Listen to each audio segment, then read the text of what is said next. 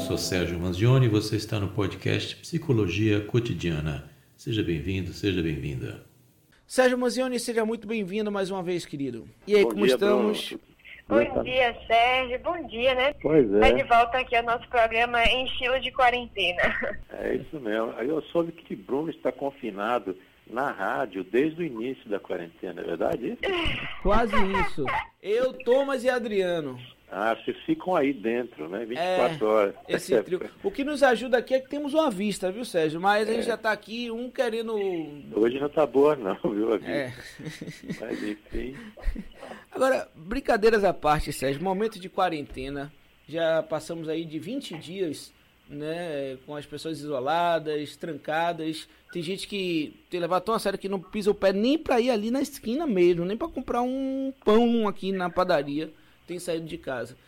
A gente entende a necessidade desse momento, né, de nos mantermos assim, ao mesmo tempo em que começa, mais do que nunca, a preocupação com a saúde mental dessas pessoas confinadas e inclusive com parentes que nem sempre se tem a melhor relação, né? Inclusive com pessoas que até moram sós, mas não tem uma relação boa consigo mesmo. E aí não tem nem como se expulsar da própria casa ou fugir de si mesma.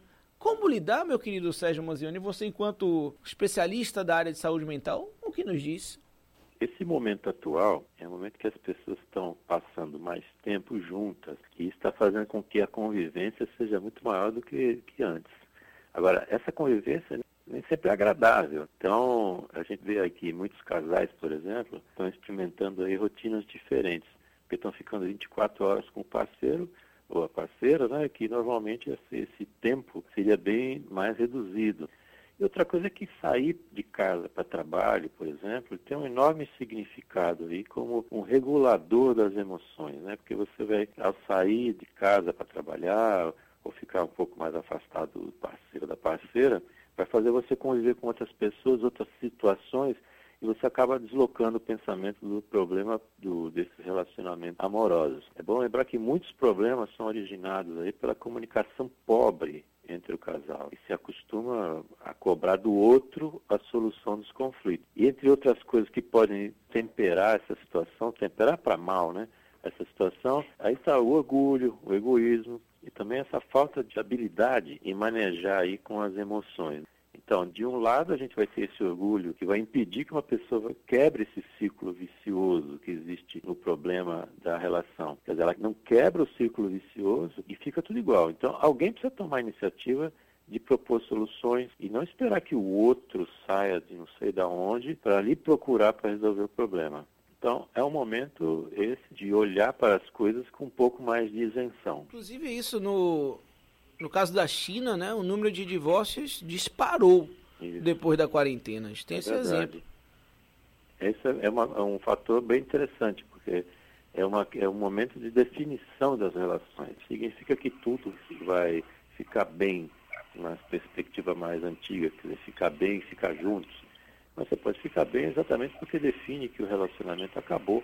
Porque o relacionamento ele precisa ser prazeroso, agradável, construtivo e todos os outros adjetivos positivos que puder ter. Então, se ele não está sendo assim, alguma coisa está errada. E aí tem várias hipóteses. Mas nesse momento ainda é um momento que pode ter ajustes e resgates para criar uma nova dinâmica nos relacionamentos. Aí você pode aproveitar isso para dissolver mal entendido e fazer uma coisa que é muito perigosa, que é fazer interpretação do silêncio do outro. Normalmente você pode fazer uma interpretação equivocada. Aquilo, "É, eu achei que você pensou isso, então ah, eu tinha certeza que você tinha entendido aquilo. E às vezes tem discussões ou problemas de relação que se arrastam durante anos porque a pessoa entendeu uma coisa errada. Então, um dos pilares aí do relacionamento saudável, tanto seja amoroso como seja profissional, é a qualidade da comunicação. Se a qualidade da comunicação for boa, você vai ter muito menos problema do que a gente já tem hoje. Na verdade, existem dois tipos de relacionamento nessa, nessa quarentena. Os que estão obrigados a conviver juntos e os que estão obrigados a ficar separados por causa dessa, desse afastamento. E tem muito relacionamento que tem passado por questões por causa disso tudo. O que dizer né, esses casais que não conseguem, não suportam nem passar o tempo juntos, nem passar tanto tempo longe que já causam transtorno nessa relação? É porque agora, nesse momento, a gente precisa desenvolver aquilo que eu chamo de comunicação emocional. Não é aquela comunicação racional, que eu digo o que é que eu quero que o outro faça, como eu quero que o outro seja, como eu quero. Isso é a coisa racional e que não é bem recebida. Quando eu digo para uma pessoa de um qualquer relacionamento, dizer, oh, eu quero que você faça tal coisa, eu quero que você faça aquilo, isso recebe com uma certa resistência, porque é como se eu estivesse sendo submetido à vontade do outro e minha identidade está voando. Agora é um momento que a gente precisa dizer ao outro como está se sentindo, que é essa comunicação emocional. É, quais são as angústias, os medos? Agora, é preciso prestar atenção porque não seja uma estratégia de ter mais poder, domínio na relação. Então, a gente deve ter essa comunicação emocional que vai transmitir ao outro como é que está se sentindo e não como é que ele quer que o outro faça. Para você ter uma ideia, Bruna, tem uma grande diferença aí, vocês que são da área de comunicação, sabem que a gente tem uma grande diferença entre o conteúdo e a forma dessa comunicação. Então eu posso dizer um não, por exemplo, sussurrando no ouvido de alguém, mas também posso dizer esse não dando um grito que vai ouvir daqui na cidade vizinha. Quer dizer, o conteúdo, o não é o mesmo, mas a forma que eu tenho de transmitir, de expressar isso, é bem diferente. Porque quando a gente expressa uma ordem, isso é recebido como essa história que eu estava falando, né? uma ameaça, está subjugando. Agora, também tem que comunicar sentimentos positivos, também deve ser dito, né, com incentivo para expressar alegria, amor, paz e assim por diante. Complementando a resposta da sua pergunta, nesse período de isolamento, muitos casais têm dificuldade de convivência exatamente porque a comunicação tem interpretações distorcidas aí, pelo orgulho ou pela disputa do comando. E outra coisa é que os problemas novos ou antigos eles tendem a aparecer tanto mais quanto maior for a convivência. Como tudo na vida, né, tem os dois lados. Eu vi que esse momento de quarentena, Sérgio, não só para a relação homem-mulher, mas as relações em geral, seja até de pais e filhos, é uma oportunidade também dessas relações serem reinventadas. Por exemplo, quantos companheiros, né, maridos aí, há muito tempo não fazem um café da manhã que seja ali para a amada, pelo trabalho, pela correria do dia a dia, ou vice-versa. Quanto tempo não assistem um filme juntos, comendo uma pipoca, que seja ali no sofá? Quantos pais não, não param para fazer um desenho com os filhos? Ou até ajudá-lo nas tarefas ali de casa, né? Do, do dever de casa que leva da escola para casa. Então, assim, também são oportunidades que vamos encontrando nesse processo de quarentena, de reinvenção. E quem sabe a partir dessa reinvenção, uma redescoberta do próprio amor um ao outro, Sérgio? Você acredita?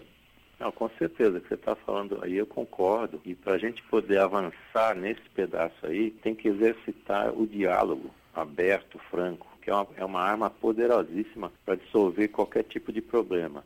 Agora, esse diálogo, ele tem que começar entre você e você mesmo. Trata-se de um trabalho solitário aquela pessoa precisa se entender primeiro e levar em conta que ela mesma está lidando com medos, angústias, incertezas já suas particulares, além dessa sensação de abandono e falta de controle do mundo externo de hoje, né, da situação de pandemia. Aí isso já vai levar um estresse e uma baixa tolerância. Estou falando do convívio não só de casais, como você falou, mas pais, filhos, avô, avô, avó, irmãos, amigos, toda essa rede de relacionamentos. Então, as ações, para a gente caminhar numa, direção boa, elas começam de dentro para fora. Quer dizer, eu tenho que primeiro me purificar internamente, senão eu só vou compartilhar problema com os outros, porque se eu não consigo ter nada de bom dentro, eu não consigo passar isso para frente. Então, o que eu sugiro é que a pessoa aí reserve um tempo sozinho, né? a pessoa fique sozinha e inicie aí uma autoanálise sem envolver o outro. Lembrando que só você que é responsável por sua felicidade. Não é o outro que é responsável pela sua felicidade. Aproveitar também esse momento de convívio e ver como é que estão as suas reações diante da, da pandemia para limpar, como eu falei, purificar esse interior, né?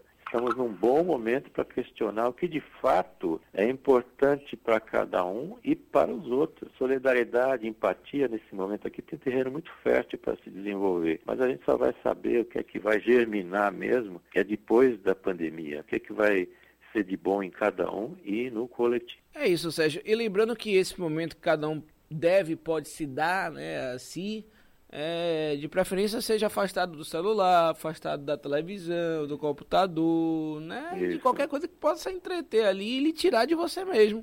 Exato. Dizer, é um momento assim que você tem que perceber e valorizar né, os parentes, os amigos que estão perto ou estão longe. Nesse caso, você vai usar a tecnologia para quem está longe. Mas hoje em dia está mais fácil. Você pode fazer uma chamada de vídeo inclui aí, no WhatsApp, por exemplo, você pode chamar quatro pessoas, mas outros, outros softwares aí, outros aplicativos, você chama muito mais.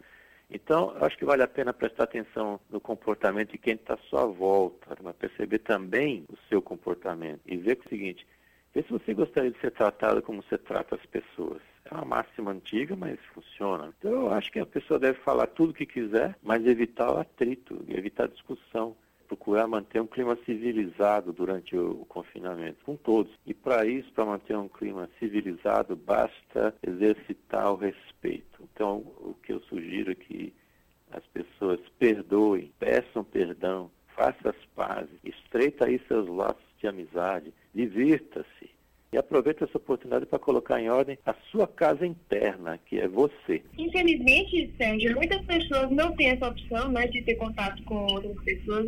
Tem gente que está realmente isolado por questões de sintomas e tudo, e também tem gente que mora só. Aí entra o relacionamento consigo mesmo como melhorar esse relacionamento com você mesmo. Tem gente que não aguenta um minuto sozinho, sem contato com ninguém, sem contato com os amigos. Como fazer para lidar com isso? Exatamente, isso acontece muito e é um, um bom momento para saber assim, por que, que eu não consigo ficar sozinho um tempo? O que é que eu tenho em mim mesmo que me incomoda? O que é que está acontecendo? Normalmente você mora sozinho, quando é por opção, é uma beleza, mas às vezes é por falta de opção, ou porque mudou de cidade para trabalhar, para estudar, ou porque realmente tem um ciclo de amizade muito restrito.